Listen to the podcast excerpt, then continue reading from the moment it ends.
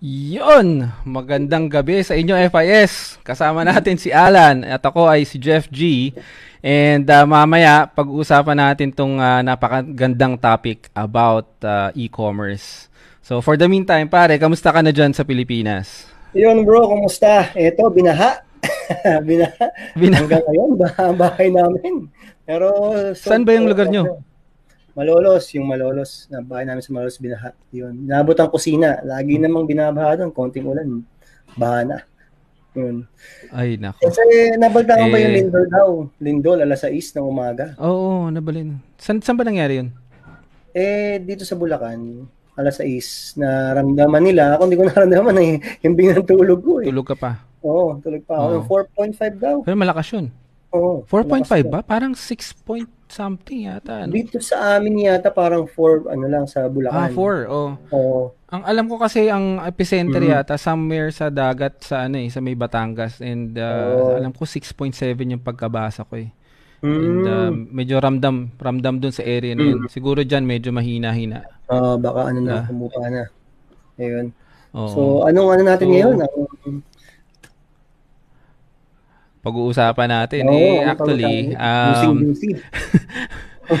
actually, marami kasing ano eh, ganito kasing ang situation dito sa ano Singapore or some other places, yung mga OFW, naghahanap sila ng mga alam mo yung mga pwede nilang pasukan na uh, pagkakitaan. And mm-hmm. syempre, meron dyan mga networking, yung mga ganyan. Pero may mga nagtatanong about yung tinatawag na e-commerce, yung mga dropshipping. Ano ba talaga yan? Mm-hmm. And uh, kasama po natin si Charles C. Charles Ryan C. And uh, siya po ay uh, isang CEO ng Stratquad mm-hmm. at ano yung isang company niya? Dropify. Dropify. Oh, Yun. it's Dropify mm-hmm. is uh, more on dropshipping. So mm-hmm. ito po, nandito po si Charles C. Kasama po natin. Hi Charles. Hello, good evening. Sa- same time ba ang Singapore at ang uh, Pilipinas? Same time, 9.08 p.m. that's good, that's good. Uh, hello sa mga nanonood at nakikinig sa FIS. Oo. Yes. Oo. Live tayo, mga around 70,000 people ang FIS consists of the page and the group. Yes. So, tayo-tayo lang. Maganda tong topic Ayun, so, ngayong gabi. Ah. Yes, sige, game tayo dyan. Oo oh. nga, alam ko, alam kong ano ka na eh, uh, marami ka na na-attend ng mga podcast uh, and mm-hmm. uh, siguro marami nakakilala. Like for example si Alan, Alan is also doing e-com mm-hmm. and uh, yun, he's been doing it for quite some time already. So, mm-hmm. matunog na matunog ng pangalan mo sa mga kagaya namin na nag e-commerce. So, Charles, paano ka ba nag-start?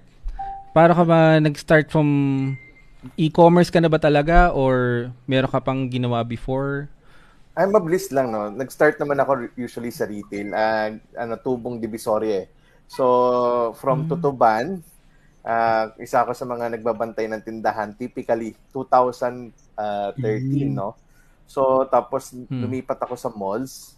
Kasi nga sa Divisoria, mm. kung alam niyo lang, napakalit ng kita doon. Nagbe- nagbebenta mm. kami ng telang kitaan doon 10 piso, 5 hmm. piso kada yabda. Hmm. So nung, nung pumunta ako sa malls, may nakilala ko taga isang taga Lazada 2014 yan. Tapos inalok niya sa akin kung gusto ko ibenta yung mga actually bedsheet yun eh. So sa hmm. yung nasa mall kami may benta kung ano, may concept store kami na puro pantulog, pajama, bedsheets, hmm. ganyan. Oo. So nung pumasok siya, nag-start na ako doon 2014 na nag-try ako mag-e-commerce. Tapos eventually, yung store na yun nakakatawa kasi mas marami pa yung orders ko sa online uh, compared sa uh, sa retail store. Mm. Oh, tsaka bata pa ang Lazada noon, 'di ba? Mga iilan lang siguro kayong nagbebenta or Oh, uh, I remember 300 merchants kami noon. 2013 mm-hmm. sila eh, na talagang uh, ah, 2014 mm-hmm. nag-open yung marketplace. Uh, dati hindi pa sila uh-huh. marketplace, parang kino-consign pa nila yung goods, pero 2014 nung pumasok ako marketplace sila. So 300 merchants lang kami. Uh-huh. Dati. Solid na solid. Ngayon ba ilan na palagi mo? Hmm? Two years ago, I heard 25,000 ah. Two years ago. Wow. Ang Lazada. Two years ago. Ah, uh, two years ago. Oh. Dami na kasi ginawa nilang very accessible ang Lazada, uh, 'di ba? Para madali nang mag mag-sign up, para magbenta. So kaya baka ngayon yun. nasa 100 plus na. I, I, I am not so mm. sure na with the numbers. Mm. Oh. So galing ka pala dun sa mga parang ano no, yung mga pra- pioneer. Mm. Oh, nag-start kami sa ano kung na. narinig yun na Jeff and Alan no, yung uh, Cash Cash Pinoy. Uh, Ensogo, kung narinig yun na yan, yung parang uh, mga voucher, Metro Deal, ewan ko kung nabutan uh, Metro Deal, uh, mga ganun, yung dati. Oh, doon ako nagsimula talaga mm. before ako mag Lazada. Pero isa lang ang binibenta ko, bedsheet lang. Uh, so aside from Lazada, yun lang yung platform na nag-online store ka dati? Ah, ngayon, uh, dati kasi ang actually lahat pinagdaanan namin, no. Mm-hmm. So na, na try ko rin mag Zalora, na try ko rin mm-hmm. mag uh, uh, ano to, Zilingo. Uh, lahat, actually lahat dinaanan ko. Oh. Uh, pati Shopee, pati Shopee din mm. dinaanan ko ngayon. Yeah. Mm. Oo.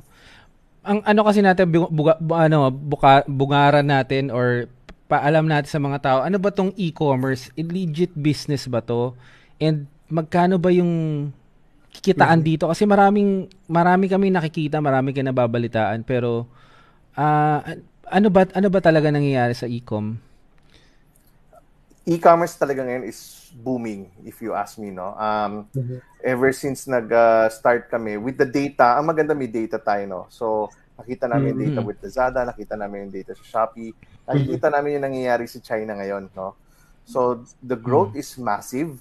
Uh, kahit sa Singapore, I think halos lahat kayo digital na. Anything mm. that is parang may digitally involved, is part of e-commerce. Mm. Kasi minsan iniisip natin, no, ang mindset talaga natin, pag e-commerce sinabi, ah, Lazada yan, ah, FB, eh, Facebook mm. yan, no? Pero yung hmm. e-commerce, mm. malawak yan. Nandyan yung logistics. So, meron four pillars, no? Parang, uh, para lang sa mga nakikinig, no? So, isa doon, logistics. Isa doon yung mm-hmm. online store. Isa doon yung uh, payment platform mo. Mm-hmm. Uh, kalimutan ko yung isa. But basically, apat yan. Apat na pillars yan, no? So payment, uh, logistics, uh, online platform, and mm-hmm. forgot the other one. Basta pag naalala ko, sabihin ko. Pero ma- malaking mm-hmm. aspect ng uh, ng e-commerce. Ah, s- sorry, the last one is data. So yung mga mm-hmm. cloud services, o yung mga nag-i-store mm-hmm. na data, that's a part oh. of e-commerce. Mm. Okay. Yun. Nag-e-commerce ako pero ngayon ko lang narinig yung four pillars na yun. Uh, oh. Hindi mabubuhay ang e-commerce kapag wala oh. yung isa structure. Totoo kasi, ah. totoo yan, uh, Brother Jeff, eh. marunong ako magbenta. Pero ang problema ko dati, ang dami kong pinagtanungan na mga nag, nagbebenta rin online. Uy, paano ka nagpapadala? Magkano babayad sa LBC? Paano ka bababayaran? Yun yung, yun yung problema ng mga newbie na gusto mag e-commerce. So ngayon, ma-share natin yung experience natin para mawala na yung mga ganung issue, ma-address na kagad natin. Mm-hmm. Ang tanong dyan, like for example, syempre eh, marami nag e-commerce sa Pilipinas, no? Ang tanong, kaya ba ng OFW na mag-e-commerce? Eh, since nandito kami, di ba? Or nasa ibang bansa, may possibility ba yan? Kaya bang gawin yan? Kayang-kaya. Kung alam niyo lang yung mga story dito sa Pilipinas, no? Hmm. So, oh. uh, actually, ang e-commerce naman, ibig sabihin digital yan eh. So hindi naman yan oh. ibig sabihin kung nasaan ka. Basta may internet ka, pwede kang mag-online negosyo. Yun yung pag hmm. OFW ka, very ang maganda sa OFW no. Uh, kung sa Singapore ka, nakikita mo kung ano yung mga kasi um, ito naman yung totoo, no? Ang Pilipinas sumusunod lang sa ibang countries. Mm. Uh, so, mm. fashion, saan tayo sumusunod? Sa Thailand. Kung ano uso sa mm. Korea ng mga ng mga tugtog, doon din tayo. So we we just follow oh. ang mga Pinoy kung saan yung trend ng ibang bansa, no. So ang maganda sa Singapore, OFWs or other countries, no. Meron pag sa mga ano talaga to five star cities, they are the trendsetters. You see what what are opportunities na nangyayari diyan na patok. So gumagaya lang naman tayo dati wala gumagaya na naman talaga tayo eh. So yung negosyo ko, kinopya ko rin naman sa Amerika lang yan eh. Eh, yun lang. Tapos pinaganda ko lang para sa panlasa ng uh, mm-hmm. sa culture natin. Kasi sample ko sa Amerika. Pag masyadong wide yung topic ko, pwede nyo sabihin na, uh, kunyari sample sa Amerika, wala naman cash on delivery. So doon, di ba lahat credit Oo. card, no? So Credit ngayon, card, yung business ko ah, sa dropshipping, sa Dropify, uh, nagcha-champion tayo ng dropshipping through cash on delivery. So may tweak-tweak lang, pero kinopya lang natin yan. Ibig sabihin, hindi bago na Mhm. yung, yung mga nakikita natin, it's nothing new na. So it's how we Oo. innovate na lang kung paano natin gagawin. So kung ang tanong mo OFW, definitely yes. Kasi basta may, ang importante nga sa e-commerce eh, hindi lugar eh. Sabi natin, it's Okay. an online store. That's the pillar. So Mhm. any anywhere in the World Cup, pwede kang magnegosyo. Oo. Kasi meron na, ang importante may Mhm. structure na naka ah, place na sa business mo na pwede mong gamitin at matap. Mm, mm, mm. So, in terms of kitaan ano, para maramdaman namin namin ano ba talaga ang ano diyan, kitaan diyan? Ano may mga potential na kitain ng tao? Potential, malaki yung potential. Ah, at, ah, para kang na ganito lang din naman ang prinsipyo natin. No? At the end of the day, ah, pag nagne-negosyo ka, it's the perceived value. Ano ba ibig sabihin ng perceived value? Mhm. Ah, pwede naman ako Hmm. mag-alok ng negosyo or magbebenta ng produkto na 10% lang kita, 15%, ganyan. Or kung ah, ibig sabihin wala kang branding. So, kung, kasi sa e-commerce, ito yung tendency, no? Ah, minsan pa nag start nasisindak na yung mga OFW, nasisindak Mhm. na kahit sinong Pinoy. Eh, yung Mhm. supplier ko nga, siya mismo nagbebenta sa online. Paano ako makakalaban dyan? Oo. Price war. Exactly. Yun Mhm. yung unang mindset, no? Pero kasi ang ang question eh, are you selling a brand or are you selling a commodity? Kung wala kang effort to to to change the value of your services. Ako sabihin ko StratQuad, Dropify, hindi ako pinakamura. Pero ano ba yung Hmm. serbisyo? Anong opportunity ang nabibigay namin sa mga customer Hmm. namin kung bakit sila pupunta sa amin? Trust. Di ba? Hmm. Sabi nga ng iba, mabilis.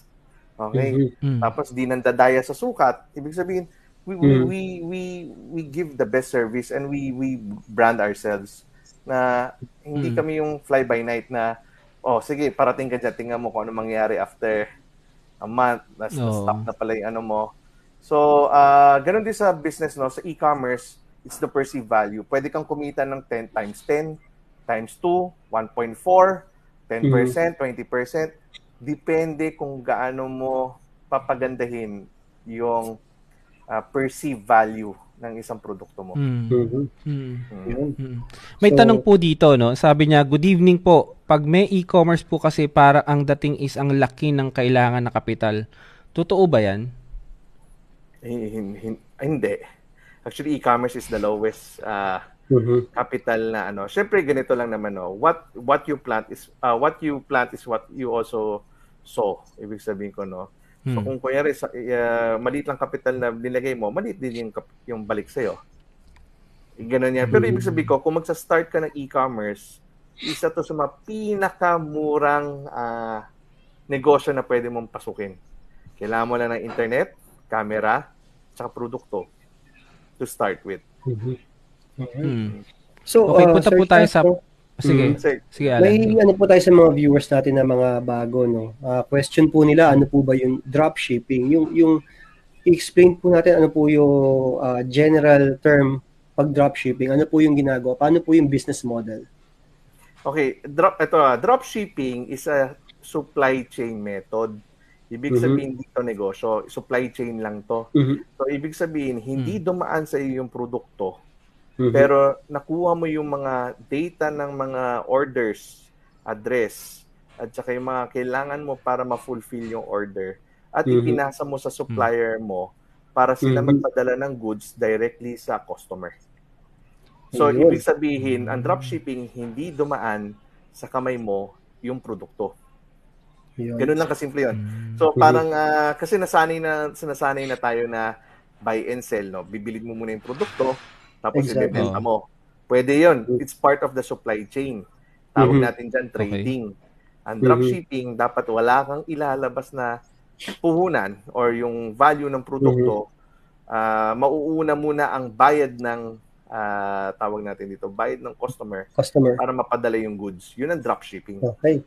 So this answers the question, Brother Jeff, no? So hindi kailangan ng malaking pera or capital kasi ibebenta muna, pagka meron ka ng benta, ipapasa mo kay supplier, tsaka ka pala magbabayad kay supplier. So, ganun yung, ganun yung nangyayari. Binabawas na ni supplier, ni Sir Charles, ng Dropify, yung product. Tapos yung tubo mo, makukuha mo na siya. Parang ganun, Sir Charles, no? Mm-mm. Yun. Ganun lang kasimple. In short, uh, maraming ways kasi pwedeng prepaid, pwedeng postpaid. Kasi sa uh, kung ang, ang OFW natin, no, So, mm-hmm. ano lang to in general natin to. Kukumpara ko lang yung drop shipping sa Pilipinas at drop shipping mm-hmm. sa US. Ano pa pinakaiba? Ang drop shipping kasi sa US, lahat ng tao ng customer natin doon may credit card. So, kung may mm. credit card sila, binabayaran na nila kaagad yung produkto. Ngayon, nakuha mo na yung pera. Yung pera ngayon, ibabayad mo sa supplier para i-fulfill nila yung order ng customer mo at mapadala directly sa customer which nabawasan yung dalawang expenses. Hindi na dumaan sa yung expense ng pagpapadala sa sa iyo, kundi naging one way na lang ang padala, naging cheaper. Mm-hmm. Naging cheaper. Oh. Hindi mo na oh. pinatong yung cost ng shipping sa produkto. Mm-hmm. Yan ang sa Amerika. Mm-hmm. Sa Pilipinas naman, different kasi cash on delivery tayo. Ang mga Pinoy, oh. wal, tutuusin, sad to say, wala pang tiwala sa financial system natin or mm-hmm. yung natin. Marami pa nabubudol. Mm-hmm So ngayon sa atin, ang difference naman is cash on delivery. Once nakuha natin yung bayad sa customer or sa platform sa Lazada at sa Shopee or sa mga sa mga couriers, tsaka lang natin pinipay out yung mga dropshipper o yung mga reseller mm-hmm. na sinasabi natin. Okay. May so, tanong po tayo no. Sabi ni Crisel Lara Gintaw, ano po ang mga sample na mga e-commerce business? Ah, ma- marami. 'Di ba sabi natin ang e-commerce malawak to four pillars no. Sabihin natin nag-franchise ka ng LBC, nag-franchise ka ng JNT, tapos mm-hmm. ginagamit namang online sellers. That's part of e-commerce. Mm-hmm. Okay. Mm, so, Logistics, second, so. Uh, kunyari maraming lumalabas ngayon mga pabayad, uh, mga pabayad. So, uh, kunyari gusto mo magtumulong sa mga serbisyo na magpapabayad ka, magma-money remittance mm-hmm. ka, that's part of mm. e-commerce. Mm-hmm. So, uh, maraming ways, iba-iba lang yung marketing iba-iba lang yung tina-target mong mga uh, mga customer. Online stores din. Uh, sinasabi natin, pag nagbebenta ka sa Lazada, sa Shopee, sa Facebook, sa Carousel, or sa, mm-hmm. ewan ko sa Singapore ba, sila, sikat yung Q00, ano ba yon QO10. QO10, yan, yan sa Singapore. Mm-hmm. Tsaka yung Red Market ba yan? Nakalimutan ko na. May Red, Red uh, Mart, oh. Red Mart, yan. Sikat sa Singapore mm-hmm. yan, no? So, those are part of e-commerce. And sabi ko, data. Nako, data. Diyan yung mga cloud services. Those are part mm-hmm. of uh, uh, e-commerce. I use data as well. No? So ngayon, meron na tayong, kasi iba-iba ngayon negosyo. May machine learning, may AI mm-hmm. na tayo. So that's part of our uh, part of our business din, no? So yeah, so so many uh, kung saan mo gusto pumasok, it's how ang ang problema lang natin, no? Hindi lang lack of knowledge lang yata pero hmm. if you Totoo gonna study, manunood ka ng YouTube, babasahin mo yung mga Oo. mga lecture ng mga Indians. Alam mo, galing-galing ng mga Indians sa Singapore. I work Oo. with uh, Singapore companies dyan uh, sa mga Indians ang katrabaho ko dyan sa Singapore. Hmm. Kasi talaga yung talent Oo. ng mga Singaporeans, sobrang galing. Uh, so, yan ang challenge din sa atin sa mga sa Pinas, no? yung talent. It has to napunta sa Singapore. Pero oh, hopefully mak- makahabol tayo. Yes. May question po tayo dito. Ano po ang pinakamababang capital na amount to start e-com na negosyo? ganito no, sabi nga uh, pag e-commerce kasi libre lang naman talaga. Ito, mm-hmm. ito yung totoo no. It's free to start an online business. Bibigyan ko kayo ng example. Sa Facebook Marketplace, pwede kayo magbenta So anong anong anong uh, anong gusto ibenta? Lahat ng kalat nyo second hand stuff. When you start doing it, pwede ka na kayo mag-start magnegosyo. So kung kung hmm. e-commerce lang in general pinag-uusapan natin, it's free. You just need a cellphone and you need an ID. Kasi yan ang or kahit nga walang ID kung sa Facebook hindi na kailangan ng ID no. Pero it's a free hmm. platform for you to start. Ang question ko na lang is anong klaseng e-commerce ang gusto mo pasukin? Yun. Mm-hmm. Saan mo Yun. gusto pumasok? Kasi malawak siya. Mm-hmm. Mm-hmm. Yun. Mm-hmm. Brother Jeff, no, uh, Sir Charles, ma-share ko lang, no. Nag-start ako ng e-com challenge para may idea sila. I started with uh, magkano? 5,000 pesos. 5,000 pesos. Yung 1,000 pesos na budget ko na yon is just Facebook ads lang. Sa Facebook ako nagbenta. Sa Facebook ako nagbenta. Hindi ko na ginamit yung, may Shopify store ako, may website ako, pero hindi ko na ginamit yung website ko para much simpler. Yung messaging lang hmm. tayo. Tinatawag na messaging. Sa 1,000 na yon 1,000 budget na yon per day, doon na ako nagsimula. Nung three, pan 3 days na, nakaipon ako ng mga 30-40 order. Tsaka pa lang ako bumili oh. ng product ko. Tapos, tinuloy ko na yung business, tinuloy ko na yung products kasi alam ko na winning item na siya. Then it lasted for about mm. three o one month lang, one month lang. Tapos, eh, nagpalit na ako ng product. So, ganun lang. Mm. Kaya, kapag ka nag-fail yung 1,000, nag-test ako ng product, nag-fail yung 1,000, cut. At least, ang nawala lang sa akin is 1,000 but I had more experience ay this product pala is not gonna work or I have to fine-tune yung product. So yun lang, I started with 5,000 or 3,000 for testing ads. Yun. Ganun lang. So parang parang nag-ano ka ng photo. Naglagay ka lang ng photo sa oh, whatever, okay. Facebook. Yun lang yung puhunan. Phone lang. Actually, hindi pa nga galing sa phone ko yun. Kinuha ko pa yun sa supplier eh. Di ba? Kunwari, gaya sa, ah. kinuha ko lang na gano'n. Tapos yun, gano'n ang ginawa natin. Mm. So, Tawag namin dyan, hit and run. Hit and, and run. Hit and run. so, okay. Ah. Okay yun.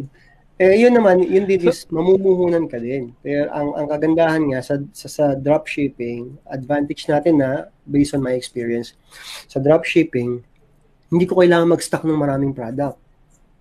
Hmm. Kasi maraming, let's say sa Dropify, marami silang product na pwede kong i-test. And then yung mga nilalagay oh. nilang product na yun is, ay yung alam nila nagwo-work na at saka yung needed, yung trending. Yun, hindi na ako mahirapan. Oh. Kasi yung, ako yung naghahanap, nag, I spent hours paghahanap sa iba, sa Facebook, sa Shopee, sa Lazada, kung ano yung product. Sa drop sa, hmm. sa, sa Dropify, or sa, sa dropshipping, andun na yung sa, sa, sa ano, i-add mo na lang sa store mo. Or titingin ka na lang ng mga product doon. So, yun, ganun ang Oo. convenient ng ano ng dropshipping. Okay. Oo. Ayan, another question. Ilang buwan na po kasi ako nagbebenta online. Ano po advice niyo, Sir Charles, na pinaka-importante na attitude para sa ganitong klasing negosyo sa dami po ng kompetensya? I think more on attitude to. Hmm uh, part kasi ng e-commerce at part ng business kay di e-commerce is to fail. You you learn from your failures. In, ako imposible no. I failed so many times. Uh, sobrang dami kong pinagdadaanan na problema. So, ibig sabihin ko, but I learned from it. Yun yung pinaka-attitude eh. What do I get from this one? Kasi at ang, ang, ang lam, lamang lang, feeling ko ang lamang ng mga tumatagal sa negosyo is nag-innovate from the learnings, no? So, mm-hmm. what did I learn from this situation? Why did it fail? Minsan, oh, fail ka, sobrang i-attach yung emotions, di na maka-move on, ayaw na magnegosyo, mm-hmm. ang, ang ano, isang, isang, uh, isang bad review lang, namura ng mm-hmm. customer, give up na.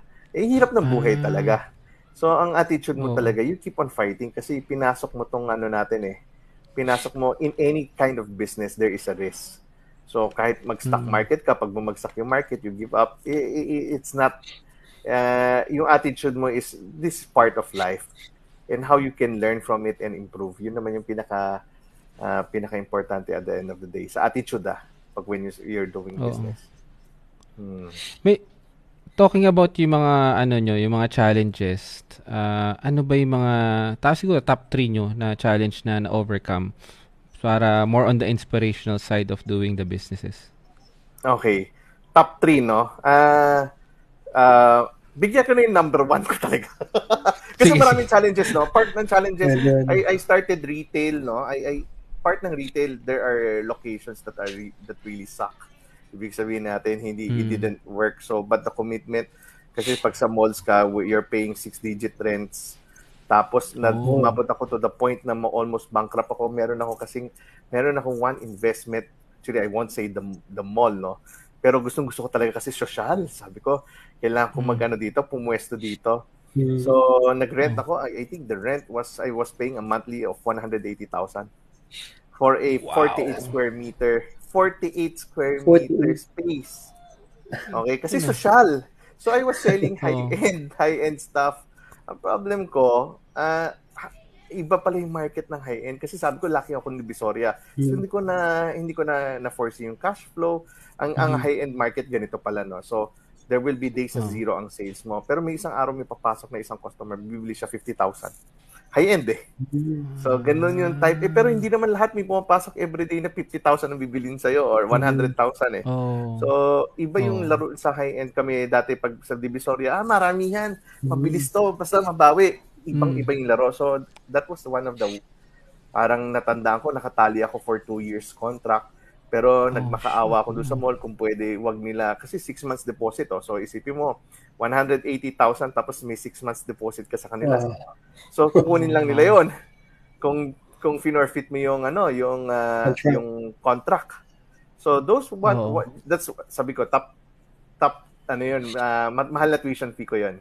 So uh, yung number pero number one ko recently lang uh, ano ngayon July no 7 months ago nasunugan kami. So, um, uh, total wipe out ni, ni wala akong na-retrieve ni isang item.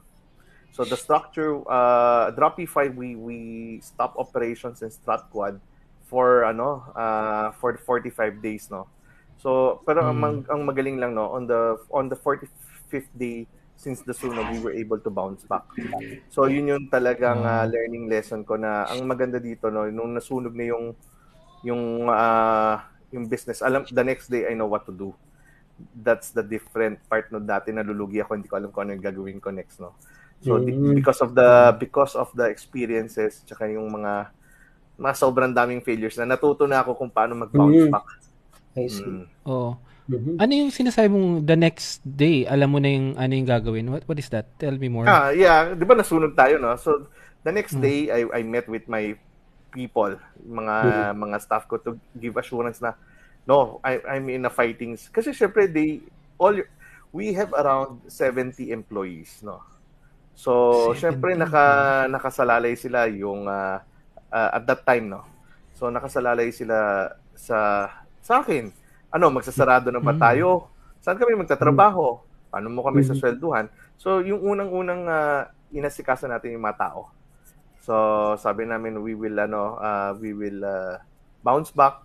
Ganito plano ko. Kasi you have to give confidence. So, I remember that was December 31. I asked a meeting before mm-hmm. mag-New Year. So, mm-hmm. ano lang, two hours meeting to give confidence and what what are my next steps, no? So, uh, after that, uh, nag-stick yung mga employees naman. No? Wait, ah, sandali, for a while lang ah. For a while lang. It's no problem. Sandali lang. Pause lang ah. Sandali ah. Pause lang, sige lang. Okay, ah. sandali lang. So, sorry. Uh, yung daughter ko dumaan, no? So, ang gulo niya. Kasama yan. Live tayo uh, eh. so, uh, uh, regarding this one naman, so yung the next day, alam ko na yung, after ko talking to the employees, uh, lumakas yung loob nila. And um, Mm. Uh, and I started to buy stuff. So after nung January 2, naghanap na ako ng panibagong bodega. Ganon, ganon. So, mm. ibig sabihin ko, I was, uh, for the past, parang after the fire, naisip ko na ang mga next steps na gagawin ko. Pero nag-mourn din ako ng isang araw. Naluha-luha rin ako. Siyempre, sa ko, dami, laki, sa, daming problema. Sakit sa ulo to. Oh. Ganyan. Mm-hmm. Yun. Gan ganun yata yun pag ano eh, uh, may magbabago sa buhay mo eh. Meron kang dadaanan na medyo malupit-lupit and things will uh, work its way. Tsaka ang nangyari um, kay Sir Charles is like yung blueprint ba?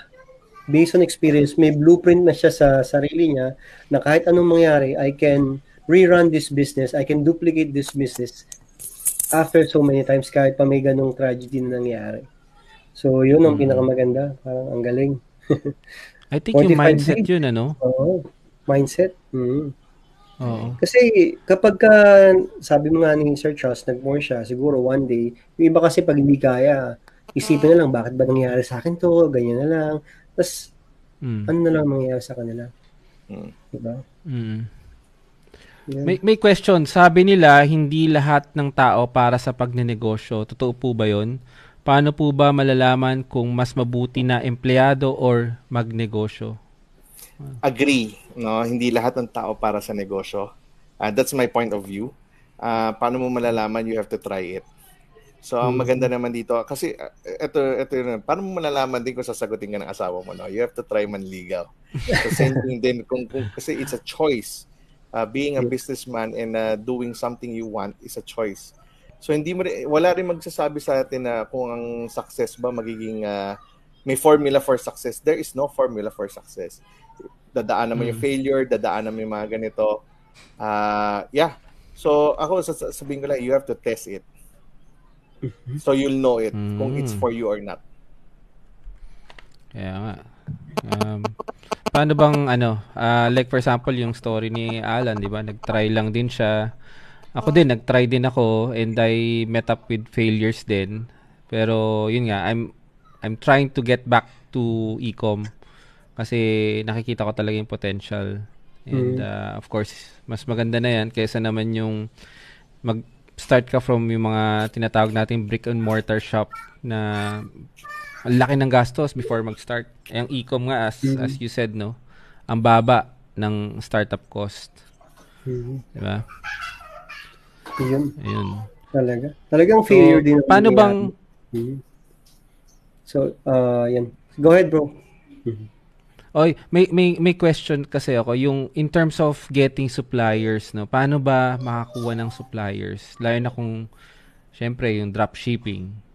Mm. So kung suppliers naman no, mar- maraming ways no. So if you're gonna start sa e-com, uh, kailangan mo mula actually kailangan mo makita yung kung sabihin natin, are you talk, we're not gonna talk about dropshipping muna. Kunyari mm-hmm. supplier or supplier muna mm-hmm. sa e-commerce, no? Uh, marami na, basta kung nasaan yung market, so sabi ko, sa Pilipinas, sample natin, gusto mo mag-start mag-e-commerce, no? Uh, mag- Baklaran, Divisoria, mm-hmm. Taytay, mm-hmm. uh, those are the market na kailangan mo mapuntahan. Pero more than mm-hmm. that, no, there are every, uh, there are other provinces na may specialty na sabihin natin Marikina. Mm. Anong no. pag sinabing Marikina? Anong mabebenta mo? Mm. Sapatos. So, uh, it varies, no? Uh, locally, that's the way to go. But uh, usong-uso kasi ngayon yung China. Sabi nga, God, mm. uh, God created the world, but uh, everything is made in China. okay, so kahit sa Singapore, kahit sa Singapore, wala tayo. Kasi sa Singapore, wala namang manufacturing dyan eh kinukuha rin natin Wala, sa China eh. Oo. Mm. So, uh, yun yung ano, yun yung uh, uh, differences sa supplier, no? Uh, mm. So, yeah. Uh, if you want to look for Alibaba, uh, mm-hmm. sa Singapore, I think may access kayo, uh, tsaka maganda sa Singapore, you can pay uh, directly sa Alibaba. Ang Pilipinas, yes. via credit card. Ewan ko, sa Singapore, meron pa yatang ibang ways to pay. Uh, mas mabilis ang bayad mm. doon. Yeah. Mm-hmm. Oo. Oo. So Alibaba guys, no? Alibaba, siguro AliExpress tama ba? AliExpress. Mm. Oh. Mm. Yes, AliExpress. So AliExpress is built for drop shipping. Uh, Alibaba naman is for B2B. Mm. Ah, business to business. So, mm. tama, tama. Ayan, based on your experience, ano po ang item na mabenta? Ah, uh, kung nakita niyo yung drop if alam mo kasi ganito, lahat pinagdaanan ko na no. So sobrang daming catalog na or sub, sobrang daming items na. Uh, to give you no, sinek ko lang kanina no, we nasa ano na kami para may idea ka lang no. Binilang namin hmm. SKU na sa 152,000 na pala yung different items namin. Wow. wow. hindi ka mawawala So patuloy mo kung ano mabenta, hindi ko na alam. Basta basta ganito. It's how you make uh, ang importante lang kasi ganito no. Kahit anong item 'yan kung Benta. commodity yan, uh, at di mo binild ng brand, mahirapan ka magbenta. The only way to market a commodity mm-hmm. is uh, price war kapag hindi ka marunong. So if you create a brand or you create a perceived value na marketing mo, doon ka nag doon ka nagbo-boom, no. So doon doon kaya yung ginagawa ni ni Alan is uh, nag-create siya ng videos, nag-create siya magandang photo, um, uh, ginawa niya ng magandang ads yung commodity nagkaroon ng sariling branding. Tama ba? So, yes po. yeah, ganun, po. ganun yung ano, ganun yung uh, yung uh, mm-hmm. yung kung anong mabenta no. So right now sa Dropify we are growing pa. So isipin niyo no, mm-hmm. nasunog na mas more pa yung dati no. Hindi ko na nabilang kung ilan yung SKU namin no. But uh, sobrang dami talaga kasi pero eh, kung, pag sa Dropify, number one namin dito is yung sneakers at saka oh, yeah. sneakers. home. Yung baby kakabukas home. lang namin um, I think one month pa lang. Mm-hmm. So hindi pa talaga masyadong sumisipa yan. Super deal is also good. Mm. Yeah. Yun. So, ma-share lang po natin sa mga nag bago mag gusto mag-start ng dropshipping or e-commerce. Piliin niyo yung niche kung saan gusto niyo niche. At saka sometimes sa sa panahon din, let's say magki-Christmas na, sell something about uh, Christmas, decors, mga ganyan. Rainy days ngayon, so anong pwedeng benta natin? Mga pang rainy day, mga waterproof bags, mga waterproof na para mm. mga bota, shoe cover, yung mga idea lang na rainy day yon So by season yon So ngayon, pag mag-Christmas, mm-hmm. pang Christmas naman. So pag naman gusto mo pang long term, sinasabi nga ni Sir Charles is branding. So pili ka ng isang product tapos ila- ilagay mo yung brand mo, good customer service, good storefront, uh, yun. Ganun ang ano natin para maging okay yung branding natin. Mm. Oh, ganda 'yan. Um maganda kasi yung malaman ng tao na posible pala na for an OFW mm-hmm. to be able to do business sa Philippines kahit nandito, yes. 'di ba? Kasi yung that's the first challenge eh. Mm-hmm. Dahil uh, syempre as people working in the office, ganun tayo. Parang mm-hmm. wala tayong ibang nakikita pero since meron pa lang mm-hmm. ganito, we can we can engage Dropify tapos, uh, kung meron na kayong produkto, you can mm-hmm. also engage StratQuad. And uh, mm-hmm. may tinatawag sila kasing ano eh, uh, fulfillment which is uh, mm-hmm. one of the good things din. Dahil mm-hmm. syempre kagaya ko, wala naman akong magulang, wala akong kapatid na pwedeng mm-hmm. asahan. 'Di ba? Um, dahil siguro busy nga sila or ano. So, pwedeng pwedeng i-engage sa inyo, 'di ba? Charles, um, sa StratQuad naman. Pwede, pwede. Yun. Yeah, so usually uh, marami kaming clients na mga OFW rin, no? Mm-hmm. Pero nasa Saudi part sila. So nagpapa-fulfill lang sila, binibili yata. Kasi nakakatanggap pa kami ng balikbayan boxes. So, mm-hmm. sorry, pagbawal mm-hmm. pero pinapadala sa bodega namin nakabalikbayan box. Mm, pwede, pwede naman po. Ah, mm-hmm. so yun. Tapos kami na lahat nag-aasikaso noon. So yun, uh, no? Mm-hmm. Oh, yun. so in short, sa amin kasi 1 CBM, isang balik uh, basta 1 CBM o 1 cubic meter, we only charge 1,000 pesos of storage. Wow. So, parang wow. uh, one and a half na balikbayan box na jumbo yan eh. So, oh. ganun ang ano, ganun ang uh, pwede mong mag-start ka with that one. So, nagkaroon ka na ng bodega for 1,000 pesos lang. Hindi ka na kailangan mag- Oo nga. Oy, oh, madami yun ha, yung LBC box natin ha, mga kababayan sa Singapore. LBC box natin, parang ganun yung 1 CBM. Halos ganun siya. Marami ka na mailalagay na item doon. Paano kung item mo is smaller lang, mga ganun. So, sa, sa StratQuad, kapag ka mayroon ka ng winning item at gusto mong ipadala, store nila yon sila na rin magpapadala sa mga customer nyo. So, ganun po yung process. Kung wala naman po kayong winning item pa or magsosource pa kayo, pwede nyo rin engage ang StratQuad para sila na yung makipag-deal dun sa China or kung saan man yung yung supplier nyo. Sila na rin, pwede na rin, sir, magpabayad, no? Pagka ganun. Pwede magpabayad. Yes, bali negotiations mm-hmm. pa is mm-hmm. sa inyo. Ibig sabihin, uh-huh. you you negotiate with the supplier. Mm-hmm. Uh, we don't negotiate with the supplier. We only mm-hmm. do the, the logistics mm-hmm. and we do the payment. The payment. Kasi hindi lahat may credit card, hindi tinatanggap mm-hmm. credit card sa Alibaba or sa mm-hmm. sa Taobao. So, mm-hmm. pwede kami magpabayad, kami magpapa uh, magde-deposit kayo ng Philippine peso tapos babayaran namin yung supplier nyo. Tapos, yun, darating na lang sa bodega namin yan kung uh, so, uh, diretso. So, it's very convenient. Kaya anyone mm-hmm. can start magnegosyo. Hindi kailangan mag-dropify kung hindi yung feel mag-dropshipping. Kung gusto mm-hmm. yung sariling produkto mm-hmm. nyo, pwedeng-pwede din. Mm-hmm. Ang importante nga is we were able to scale. Importante mm-hmm. is makatipid kayo. Yun, mm-hmm. yun ang selling point mm-hmm. namin. Dapat pag pumunta kayo sa Stratquad, nakatipid kayo kaysa simulan nyo. Kasi mm-hmm. isipin mo, we charge only 1,000 tapos for mm-hmm. every fulfillment lang, we charge 20 pesos. So babalutin na namin yun, lalagyan namin ng bubble pesos lang. Eh, hmm. samantalang sir, yung sometimes pag bibili ka sarili mong pambalot, eh, napakamahal na nun. Hmm, so, effort. Oh, I-QC pa namin yun. Effort. Oh. I-QC. Pag dumating yung goods, titingnan namin, i-report hmm. namin sa iyo kung may damage. That's for free. Wala kayong wow. babayaran. So, uh, titingnan namin. Pero hindi na namin i-check isa-isa, hindi namin bubuksan sa titingnan uh, na namin itsura kung maayos ba siya. Masample lang. Oo. Mm. Uh, kung pleasing to the eye ba siya sa customer mm. So, that's part of our, mm. ano, ang importante is dapat makatipid kayo when you go to mm. StratQuad. Hindi dapat kayo mapamahal. Mm. Mm-hmm. So parang wala daw ano, wala na tayong dahilan na hindi mag-business na ay wala mag-aasikaso sa bahay, wala mm. magpapadala. Kasi kailangan na lang natin matuto ng process na pagbabenta natin, kung paano natin gustong ibenta at saan natin gustong ibenta kung ano yung market natin. Yun.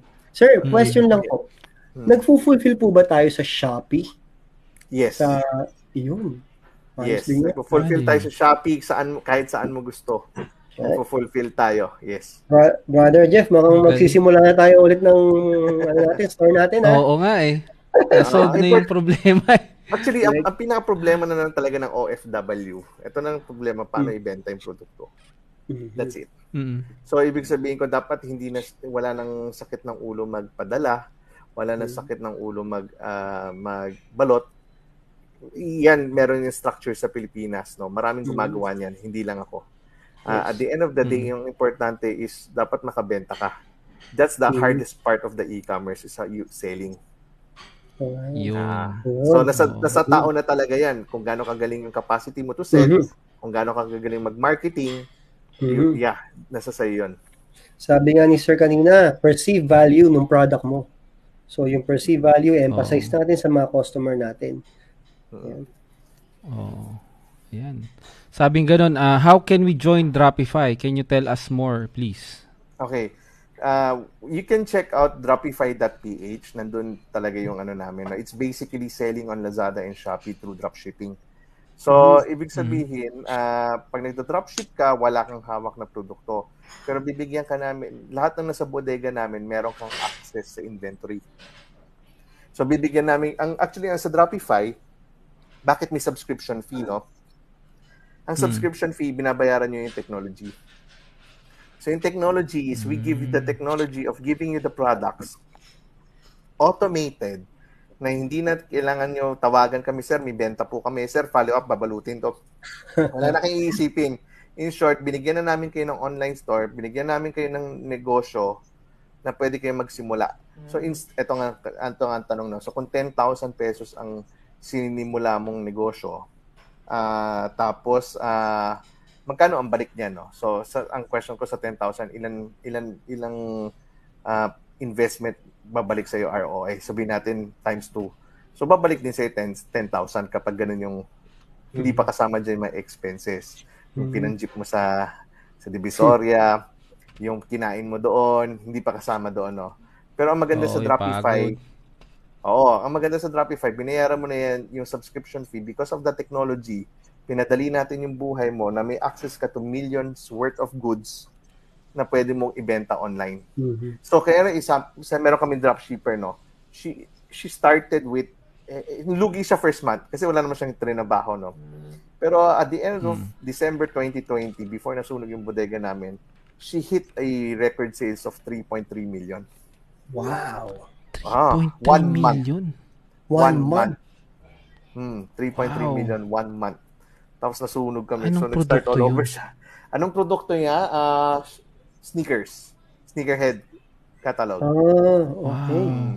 Wow. Malakas talaga ang mga wow. sneakers natin. Alam mo yan, nakakapagtaka, no? Mm-hmm. Hindi ko na foresee yan. Kasi kala ko yung ang Pinoy hindi na lumalabas eh. Mm-hmm. oh. oh, yeah. Bakit? Hindi ko na foresee yan. Ako din yan, sir. Kasi kala ko, ganun eh. Hindi lalabas, walang mga ganun. But hmm. I tried bags hmm. last time. Bags. Hmm in in uh, nakabenta rin ako medyo okay-okay nung ano uh, ng bags. Ang dami din bumibili. So ibig sabihin, pag gusto talaga nila yung perceived value talaga eh. Hindi ko alam kung gusto talaga mm. nila kung maraming pasaway na Pinoy dito. Lumalabas. Kahit Kasi totoo naman eh. Nakakapagtaka lang yan. Y- yan lang yung tanong ko. Baka pasaway. Ay, kidding aside. Sir, Ito, may, may tanong si Relly Tadeo. O, sige, para sa mga nag-umpisa pa lang, as in totally walang knowledge or experience, paano po ang step-by-step process? Mabilis lang. Okay. Oh. Kung kung gusto yung magsimula, ang pinakamabilis magsimula at saka gusto matuto ng pinaka-basic e-commerce is pwede kayong pumunta sa lazada.com.ph or sa shopee.ph. Meron doong uh, Lazada University or Shopee University. Shopee University. Libre lang po yan. So, yan yung step by step na pwede yung start na pwede kayong magnegosyo dyan na walang, ah, ibig sabihin kung maliit na puhunan or kung gusto yung mag-Dropify kasi gagamitin niyo yung platform eh. So, it's the same platform mm-hmm. kung saan niyo gusto magbenta. Meron din tinatawag mm-hmm. tayo kung gusto niyo magbenta sa Facebook, may, may libre din, no? Facebook Blueprint. So, mm-hmm. tuturuan kayo ng mga terms kung, at saka paano mag, ano, it's a free, it's a free mm-hmm. course na pwedeng aralin. Meron din po yan sa YouTube. Actually, sa YouTube, nandun na po lahat kung tsatsagain nyo lang hanapin kung paano magbenta sa Lazada, kung paano mag-navigate, nandoon yung pinaka step-by-step process. Pero if you're asking me directly to the point na gusto matuto talaga, join Lazada and Shopee University. Yan. Yan, napakasimple pala. Kayang-kaya hmm. at libre, di ba? Hmm, libre. Ayan. So, May ang, question ang knowledge libre naman eh, yes. May question po si Ma'am Happy Estrada Cobero. Pwede po ba yan sa Pinas? Yes, ma'am. Sa Pinas po talaga yung market natin. Oo. Oo. Hmm. Yung Pinasang market talaga pinag-usapan natin dito. Hmm. Hmm. Yan. So, ano pang ano natin? Pwede natin i-discuss. Meron pa bang mga question? Oh nga pala, by the way, nga pala nakalimutan natin. Itong podcast na to is sponsored by uh, Tapa King. So nagbibigay sila actually ng voucher sa mga ano uh, nakikinig. Uh, later i-announce natin meron tayong winner uh, ng $20 cash voucher. Okay, comment lang kayo ng Tapa King um, sa baba. Uh, dyan sa chat button natin. Mm-hmm. Alright. Wow, may Tapa King na sa Singapore. oh, meron, no? Meron. Meron. Pamimiss ng mga pagkain Pinas. oh, Tapa King, may Jollibee, may Max. May Max. Meron na, meron na dito. Jerry's Alam ba ang Jollibee dito? Jollibee. Jollibee, meron, meron. oh, yun na marami. yun marami. Taho. Puro. Soya, soya. Nagpunta ka na ba dito, Charles? Dati? Uh, yeah, nakapunta na ako dyan, mga tries. Pero as a tourist, uh, nag, uh, yeah, actually magandang Singapore, no? Uh, kung kasi hindi ko na alam mga Filipinos, no? But uh, yung mga IT talaga ng Singapore, uh, basically, alam mo ba, nagpapatakbo dito natin is puro Singaporean. Ang Globe nag-partner with Singapore. Yes. Yung mga ERP natin dito, sa ibig sabihin ko yung mga systems natin, tech, na, technology natin dito, surrounded by Sing- Singaporeans. Mm, kung alam lang, totoo. hindi lang nakikita, syempre, eh, kami kung mga nagne-negosyo ko, nag, nag-scale up na kami, it's Singaporean and oh. Indian sa mga kausap namin dito. So basically ganun oh. kalupit ang mga te- technology dyan sa Singapore no. Uh, ang difference nga is ang nakakasad lang syempre wala tayong homegrown dito sa Pilipinas. Talent talaga mm. nandyan sa inyo. So it's how oh. we ano na lang uh, ay, kaya nga actually if you if you kaya nga sabi ko ang Pilipinas uh, nandyan, ang secret talaga nandyan sa Singapore. Eh. Ang head office ng Lazada nandyan sa Singapore. Ang head office ng Shopee. nandyan sa Singapore. Shopee dito rin. Shopee dito. Oh, rin. Facebook meron na rin dito. Facebook. Oo, oh, nandyan na lahat, Google. no? Grab. Yes. Basta oh. sakto-sakto mm. nga. Eh. It's, how, it's learning the process. Ang importante lang naman dito, no? pag-aaralan mo lang yung proseso at saka pag-i-innovate mo. So kung hindi wala ang pag hindi mo alam talaga, you're you, you are bound to fail. Pero it's mm-hmm. okay. Part, that's mm. part of life failure. Mm-hmm. Pero ibig sabihin ko, syempre, uh, don't expect na magiging successful ka right away sa isang bagay na pinasok mo na hindi mo wala kang alam. Mm-hmm. So kahit e-commerce yan o retail business yan or nagbabalot ka o nagtataho, uh, is, is all mm-hmm. the principle behind it is the same. Mm-hmm. Oo. Mm. Paano po yung ano, ito may itong malupit na question eh. Madalas kong nakikita to sa mga forums yung yung scammers kasi maraming scammers eh. Paano ba na ano yan? Paano tayo mapoproteksyonan kung tayo ang nagbebenta? Mm. Mga bogus Parang, buyers kumbaga. Bogus buyers. Oh. Okay, bogus buyer no. At, at the end of the day, meron talaga. Kasi meron masasamang tao naman mm. sa mundo na to eh. So hindi naman natin may iwasan yan no. So uh, pero as a negosyante dapat marunong ka magbilang Bibilangin mo kung tama pa ba. For example, you make a decision. So, kunyari, sabi natin, itong courier na to, nakita mo nagnanakaw talaga sa'yo at nalulugi ka, you have to move on. You have to change. You have to find alternative. Ang problema kasi natin, hmm. minsan yung negosyo natin nakatali. Nakatali tayo sa isang supplier, nakatali mm-hmm. tayo sa hmm. isang customer, courier. nakatali tayo sa isang courier. Wala, pag pumalpak siya, sakal ka. Mm-hmm pilay ka. So pag nagne-negosyo ka dapat, ang importante is hindi nakasalala yung negosyo mo sa isang entity. Backup. Always dapat, have a backup. Mm. Always have a plan may options dapat. Uh, may options yes, ka options. dapat. Di pwede. Mm-hmm. So kung nagkas namatay yung supplier mo, nagkasakit or na, na may nangyari sa negosyo, patay ka rin. So dapat mm-hmm. hindi, dapat meron kang supplier 2, supplier 3. Uh, mm. May mga ibang supplier din kasi na hindi magandang ka-deal. Kapag marami na ikaw binibili, biglang sasabihin, ay nagtaas na. Tapos biglang sa sunod magtataas na naman. So I experienced that sa brand na ginawa ko dati. So yun, para protection na rin. And uh, sabi nga ni Sir Charles, yung bo, ay, bro, yung question mo na bogus buyer, itingnan hmm. nyo rin yung number. So sa isang buwan, how many bogus buyer do you have or RTS do you have? Sustainable pa ba? Sa, ilalagay nyo na rin sa costing nyo kasi yung RTS nyo eh, para hindi na kayo magugulat, eh wala akong kinita na sa RTS lahat. So may percentage yan from up to mm. kailan ang kaya sigmurahin ng tubo mo up to 10%, 5%, or depende sa iyo. But huwag kayong mag-alala kay Shopee. Mm. Si Shopee is sobrang strict sa mga rider na hindi nagde-deliver. At saka yung mga hindi nagbabalik ng parcel. Yung isang Shopee na nagde-deliver dito, nakalimutan lang nila magbalik ng parcel sa amin, i-charge sila ni Shopee ng 22,000. Dahil sobrang delayed na nila wow. binalik yung parcel sa amin. Pero nakiusap sila sa amin, tapos yun, tinulungan na sila na makipag-order kay Shopee para di sila ma-charge.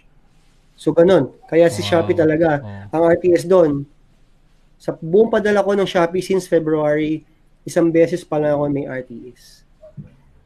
Oo. Yun, sa mga hindi nakakaalam, ang RTS kasi is uh, return to sender, tama no? Return to sender. Yung mga bogus, yung ibang bogus, hindi, hindi kinukuha, hindi na tatagpuan, mga ganun. Mga missing in action na mm. customer na. Ayan, oh. Kasi ang problema sa atin is yung cash on delivery, di ba? Cash on delivery. Pag wala yan, wala, hindi ka mababayaran. Hindi alike dito, kung mag e-com kayo dito or sa ibang bansa, yung may credit card kasi, di ba? Mm-hmm. Meron na ring debit card na magagamit sa atin kasi yun ang ayun ang challenge sa atin, eh, no? Walang parang konti pa rin yung taong mm, meron naman tayo account or ano. Meron meron tayong mga payment uh, method pero yung konti lang yung may mga credit card talaga. May mga Paymongo, hmm. Paymaya na ganun, automated. Kaya lang konti pa rin yung gumagamit ng debit at saka credit card. Mm. Oh. cash. Sa Singapore, no, meron akong tip sa inyo. No? Meron lumabas ngayon ang Alibaba sa Malaysia. Uh, you can, uh, I think, most of the goods right now na pwede mo kunin sa Malaysia na din na dropship din. Mm-hmm. Okay, so maraming meron mga supply kasi mas mura sa Malaysia. Eh. So marami din dyan from Malaysia, nagpaparating from, uh, uh, hindi ko na alam kung paano gagawin sa Singapore, no? kung mabilis ba ang transaction from pagpasok ng goods from Malaysia to to Singapore. Uh, pwede mo rin, pwede rin maraming supplier dyan sa Malaysia.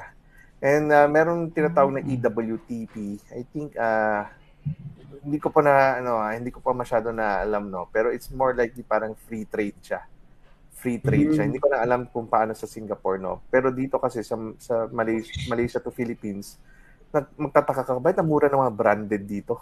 Pagtas titingnan mo yung package galing Malaysia. Kasi it's mm-hmm. free trade, walang taxes. Oh. Oo. Oh, oh okay. Malaysia, sumisikat ngayon, daming bodega dyan. From Malaysia, hmm. nagpapadala kayo from Malaysia to Philippines, Sir Charles? Hindi, hindi ako, hmm. pero it's uh, Zalora, Zalora, mm. pag tingnan mo, galing Malaysia pa rin goods natin. Mm. Yeah. Mm. Mm. Na, sabi nga na mura daw sa, sa Malaysia talaga. Mm. Kahit yung mga sa Singapore, di ba, I'm into bikes right now. So, nung nauwi ako ng Pilipinas, tapos nag-check ako ng mga mm. bikes sa Singapore, napakamamahal ng bike sa Singapore. Pero pagdating sa Malaysia, parang $500 cheaper to $600 cheaper. Imagine, 15 to 20,000 ang difference. Mm. Yes. Mm-hmm. Maraming opportunities dyan sa Singapore. Ha? Ah. Ako na magsabi dyan. Pwede dito sa Pilipinas, pwede, hindi lang naman Pilipinas, kung gusto yung mag-dropshipping sa ibang lugar, pwede din, may AliExpress tayong tinatawag. Hahanapin nyo lang talaga yung right network, right people Mhm. for you. Di ba sabi natin four pillars, yung logistics. Mhm. Meron ba nagpaparating from Malaysia to Singapore? Mhm. I-ads mo lang, etc. Oo. etc. Yun. May question. Sir Charles, what is your number one advice for those people na gusto mag-start na maliit na negosyo? Start simple, start now. Ayun. Yun lang ang Yun. ano, ko, yun lang Yun yung talaga ah, yun eh. Start now eh. ah, you, you start Mm. small. Ma- um, sinabi na, so start, ah, kasi lagi kong tagline, start small, start simple, start now. Mhm. Yun, yun lagi kong ah, tagline pag tinatanong ako sa mga nag-interview rin, no? Ah, ang maganda Mhm. dyan, small. Ito, sabihin ko, small is powerful. Small is powerful kasi dyan ka magle-learn. Magle-learn mo yung step by step of how Mm. you grow, birth pains when you start na negosyo. Tapos you, you, you Mm. innovate, how you control your emotions, how you you deal with these problems. Uh, When you start small, ang maganda dyan, unti-unti rin lumalakas yung loob. Ayun. Na, na- may nadinig ako yung emotions, no? Napaka-importante ng emotions kasi pagdating sa ganyan eh, papasukin mong, lalo na mga new endeavors. So, Mm. pag medyo, ano ka, medyo kabado ka, eh, tas na-overcome ka ng pagiging kabado mo, wala ka na magagawa. Mm. Tama, di ba? Mm. Tsaka nasa, nasa risk appetite din natin. Dapat yung kaya natin na ano. Mm. Mm. Dapat din maintindihan ng mga Pinoy, no? Iba-iba ang capacity ng isang tao. So you Mm. cannot compare yourself to someone who is successful already. You can Mm. you can you can be inspired. Pero hindi mo pwede sabihin na ah, parehas kami dapat ito, dapat mas Mm. magaling ako nito. Well, well, hindi hindi ganoon. We were not created that way. Mhm. I- What I do, I cannot do what you do. So, iba-iba tayo eh. Iba-iba yung ah, risk Mm. appetite natin, iba-iba yung capacity, iba-iba yung mga decision making natin, iba-iba yung logical thinking natin, critical thinking. Mm. So, uh, y- basta ang importante at the end of the day, you you you know yourself, you learn from it, and Mhm. remember that money is just a tool. Business is just a tool. Mm. It is not Mhm. your identity. Yep. Oo. Hindi ko kasi alam ng iba na si si Charles is a God-centered businessman. No, tama, Charles. Yeah, he's Oh. my boss. yes. Yeah. Napaka napaka-inspirational lalo na nung nakita ko yung nasunog yung fac, ah, ano mo yung sto- Warehouse. storage mo, warehouse mo. Doon ko nakita yung ano mo eh, yung yung tatag ng loob mo eh. May pinaguhugutan ka talaga eh. Mm. Ang natutunan ko kay Sir Charles dun is yung being a strong leader. Kasi if everyone fails, if all fails, sa'yo nakahawak yung mga tao mo eh. So dun importante lahat na ikaw eh strong ka. Pakita mo kasi na kasi ikaw yung captain of the ship. So Mm. kailangan i-follow ka nila. So yun yung natutunan ko talaga. Sir, saludo ko sa'yo dun. Act- Actually, at the end of the day, ako Mhm. wala akong makakapitan kundi ito na nasa taas natin eh. Kasi Yeah. sabi ko na, sabi ko nga, wala, hindi natin identity to. Kaya nga sabi, yan yung difference, no? Ah, Jeff and Alan, no? Sabi ko sa inyo, the next day I know what to do. Mhm. That's the wisdom na, na binigay ni Lord. Ah, Mhm. dati pa nag-fail ako, it takes it took me it takes me months paano ko gagawin. Kasi iba pag nalugi negosyo eh. Pag nalugi yung negosyo, you've tried your best, you've done everything. So how will you bounce back? Siyempre, hindi mo pwede gawin yung sarili, ulitin yung same strategies mo kasi nga it failed eh. Mhm. Pero right now, the Oh. difference is now, yung nasunog tayo, alam natin yung gagawin natin. So I I think be- that's because of, ano na yun, syempre, kapit na kay Lord. Kung ano, sabi ko, Lord, bahala ka. So give me favor, give me uh, opportunities na mag-open na alam natin hindi natin kaya. Oo. Napaka-importante yung surrender ba? Mhm. Mm. Napaka-inspirational, oo. Ayun, ah, ano na tayo? Ah, we have uh, consumed one hour of ah, Charles' important time. Maraming salamat. Sana maulit, no? Oo, sir. Kasi maraming magtatanong. Ah, pwede na pwede ako ta- the next time tanungin ko ano yung paano ba more detailed wala namang problema no ang importante lang no just sa mga taga Singapore no ah, mga Pinoy natin na OFW there is an opportunity you have to test it if it is for you or not parang pum nag-apply ka dyan sa Singapore, hindi mm-hmm. naman lahat ng... Pero ito, remember, not all opportunity is from the Lord.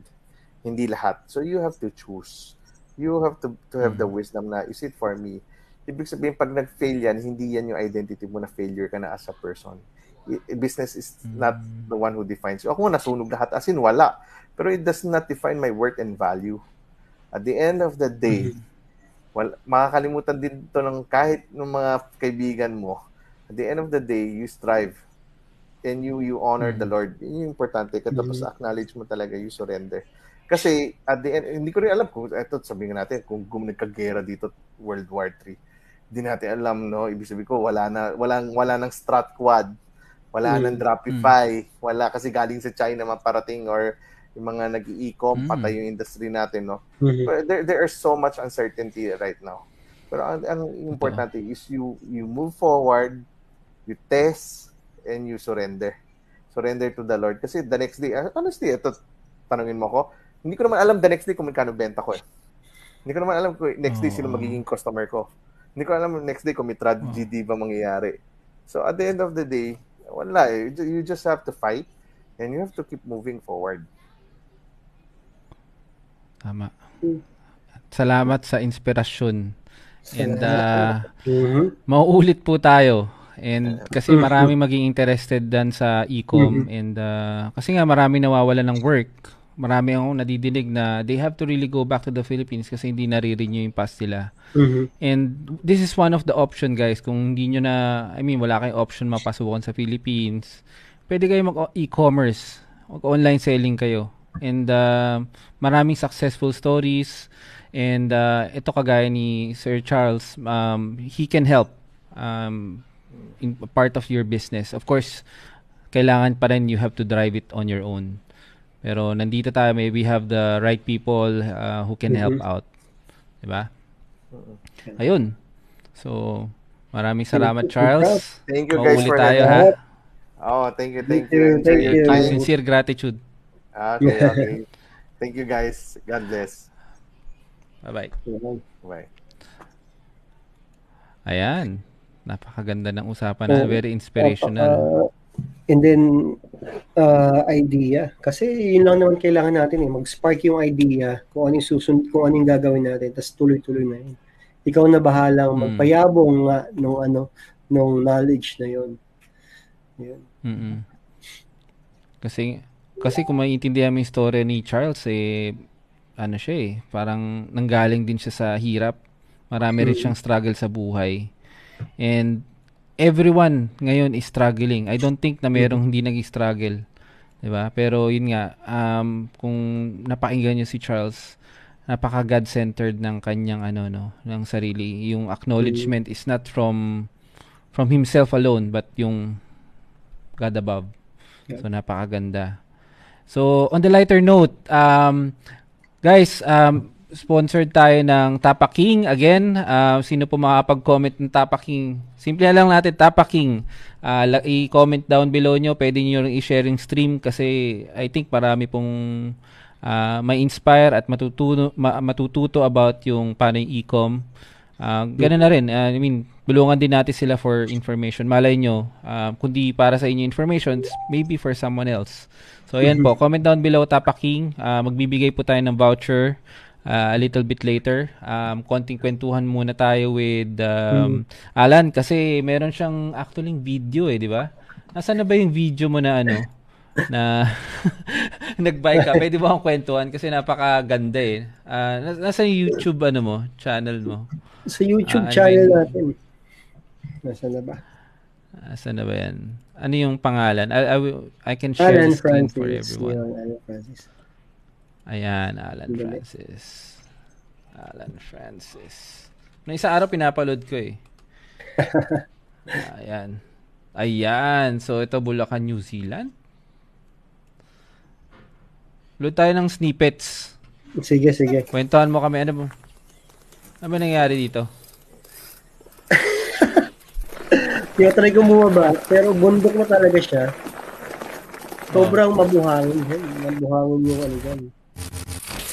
Oo. Mabuhangin yung... Sa, saan part to? Ano? Sa San Ildefonso. Pero bago ka makarating dyan, dadaan ka muna ng San Miguel, Bulacan. So, kasi, Okay. so kung ano, ano nila, parang bundok talaga siya na puro field, rice field, puro farm. Tapos may Mhm. part na high, parang mataas siya. Hindi naman siya sobrang bundok na so, talagang sobrang tarik. Kumbaga sa ano pwedeng puntahan ng mga beginners. Yan. Oo. Kasi Ilang kilometro to? from Plaridel, Bulacan is about uh, 30 38 to 40 kilometers. So parang balikan ko 80 kilometers. Wow. Tapos So, si, sino yung kasama mo?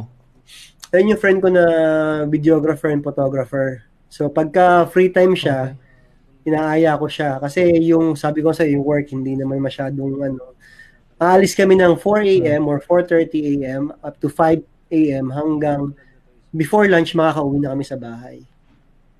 So ganun yung mga Oh, biyahe namin. Minsan, Nueva Ecija, ganun. Nakakauwi na kami ng before lunch. Yun. Mm-hmm. Ayun, Pakaganda sir. naman natin. Nasa pupunta tayo ng... Saan ka po Ayan, sa ang ganda, Bulacan? Mm, sa dito tayo sa Plaridel, Bulacan, in Malolos, Bulacan. Ayan, no? Mm. New Zealand nga, no? Kasi po, more on green. Kulang lang ang kalabaw. Ay, ano pala, baka. sorry. Baka, meron baka. ano?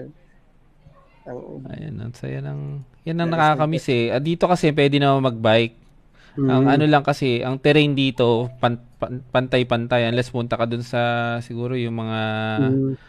Ah, sa, ano pangalan, yung mga mountain bike area. sa Pero sa Bukit Timas, Pilipinas, kita mo. mm, Bukit Tima merong trail doon. Pero ang trail doon, syempre, parang man-made, ganun. Ito talaga, as in, Hmm. parang nature talaga siya na, ano siya, parang natural na, ano, hindi siya ginawa. Kaya makita mo Hmm. dyan, ang hirap umahon, sobrang, sobrang taas. Sobrang taas ng, ano, Oo. ng, kasi yung, tinanong ko yung, mayroong may-ari Hmm. yung lupa na yan, sabi niya, Mm. puro motocross daw lang naglalaro diyan, hindi daw hindi daw bike. So pag nagbike ka diyan, Ah, mm, pag nagbike ka diyan, talagang downhill lang. Downhill lang. Oh. paakit talaga magtutula ka talaga. Hindi talaga medyo kaya. sobrang isolated ah. Parang Hmm. napaka, ano, pa- paano kung masiraan ka? Paano gagawin? Yun nga, kaya nga advice diyan, wag kang pupunta mag-isa, dalhin mo yung mga tools mo, may extra extra tube ka, may extra para Oo. pag or repair kit para pag nabutasan ka, eh ano, ganun. Oo, mukhang na ano ka dito ah. Ano nangyari sa'yo? Parang, Pataas na kasi yan, eh. hindi ako walang buwelo. hindi ah, matarik Hindi. pala. Oo, hindi ako makaakyat. Ayun o, tinatry ko. Talagang, Oo. Oh, taas. Sobrang taas. Oo. Tulak tayo dyan, tulak. Ayun. Hindi, hindi kasi alam ng iba na si si Charles actually, ah, ay sorry Charles, si Alan, Mm. dapat one month lang sa Philippines. Eh Ay, kaya oo. lang nasaraduhan siya ng ng ano eh. Border Ng natin. flights, eh. Ng flights. So, from one Oh. month, naging five months na tayo sa sa Pilipinas. So, dapat Oh. babalik na ako nung May 15 pero na-postpone. Mm-hmm. And ngayon, I think yung mga nabigyan ng mga entry this August, postpone ulit.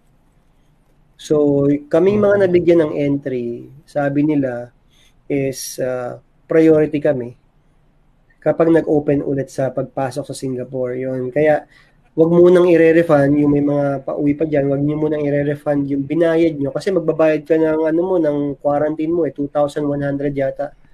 So, binayaran yun ni company muna para sa akin. Tapos, babayaran ko si company doon.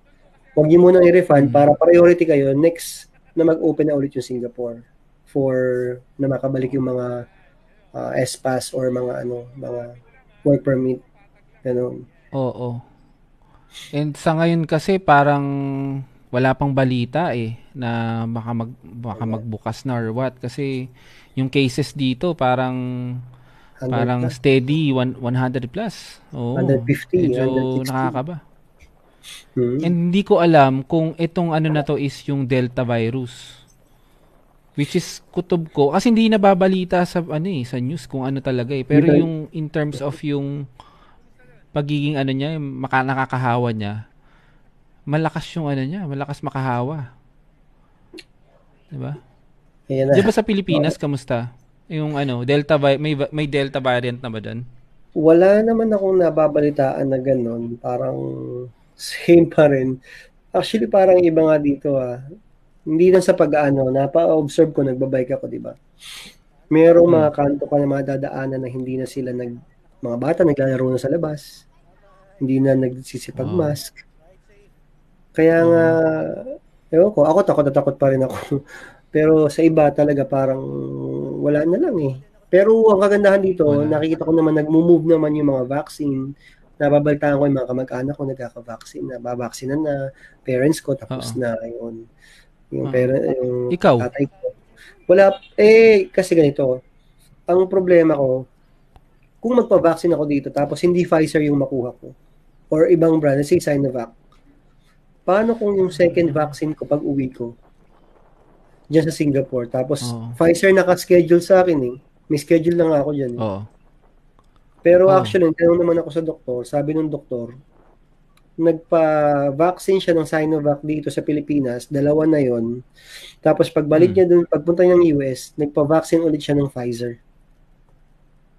Ah, so parang dalawang, dalawang ano Oo. siya, dalawang ano, dalawang vaccine yung nasa kanya. Doktor naman Wow. yun eh, okay naman yung sa kanya. Ewan ko, alam pero- naman niya siguro ginagawa niya. Mm. Pero maghahanap ako siguro dito Oo. ng Pfizer para in case na halfway mabalik ako sa Singapore, yung second dose ko, Pfizer pa rin sa Singapore. Inform ko na lang sa Singapore Mm. na ganun. Ewan ko lang kung pwede yung Oo ganun. nga. Oo. Mm. Ayun, eh di, pag ano, ingat ka dyan. Sana makita tayo. Dito tayo magbike, di ba? Pag balik Kaya mo.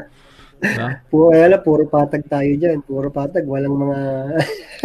Wala. Punta lang tayong hawker center after. Tapos kumain sa park. Ganun lang ang Oo, gagawin ganun natin. ganun.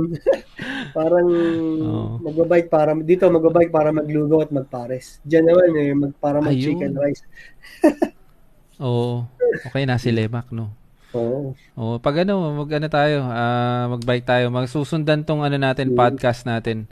Ah, Oh. more on ano tayo, more on e-commerce and ah, Mm. para matuto yung mga kasama natin dito sa Singapore. Oo nga, ang dami ang dami nilang interested sa about e-commerce kasi yun nga sabi ko sa iyo kanina, lahat ng mga OFW na tinanong ko, kung uuwi ka, mapapauwi ka, anong gagawin mo? Gusto nila mag-business. Okay, business, Mm. fine. Sige, tanungin kita, anong business? Sabi niya, yun lang. Yun lang. Kasi wala silang idea kung ano yung gagawin. Kaya at the end of the day, yung iba, nababalik sa Singapore, naging OFW ulit kasi naubos na yung savings Oo. or natututo, nag, naghahanap ulit sila na mapapasukan. Oo, Yun. oo. Kasi nung natutunan ko yung e-commerce, Brother Jeff, alam ko na pag nawalan akong trabaho sa Singapore ngayon, talagang medyo mahigpit. Higpit sinturon ba?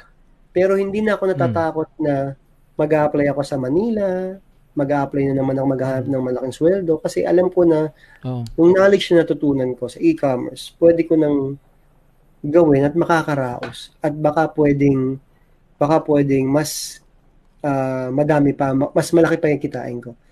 Share natin sa kanila, hindi tayo nagba-hype sa e-commerce. Mm. Nung nakaraan, ah, last Burr months, merong month doon na kinita ko is times times 5 of my salary. Times 5 of my Singapore salary. salary. Yes. Burr months. Damn. Kaya today is the the, Oh. the best way to start. Kasi malapit na ang September, October, tag-ulan, ano mga produkto, yun. Oo. Yun. So Oh. dapat So, pag, mag-start na sila kahit konti-konti. Mm. Oo, ang, ang dali kasi, um, yung knowledge lang kasi kailangan nyo matutunan and Mm. it's free. 'Di ba? Ang dami YouTube nang free, Yun ang Lazada University. Search nyo lang, Lazada University. Tapos siguro may Shopee University dun, di ba? Mm. Tapos aralin nyo Mm. lang using your mobile Mm. phone. Pag ready na kayo, Mm.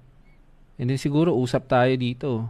Kasi we can we can actually build a community of e-commerce uh, people uh, dito sa Singapore para lahat matulungan.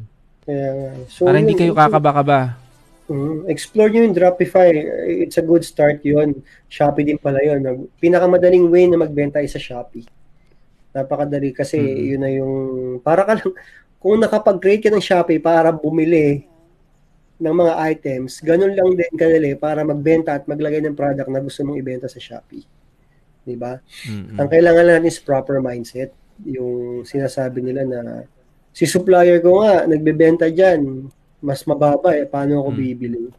'Di ba? Yung perceived value ang sinasabi ni Sir Charles, i-apply natin.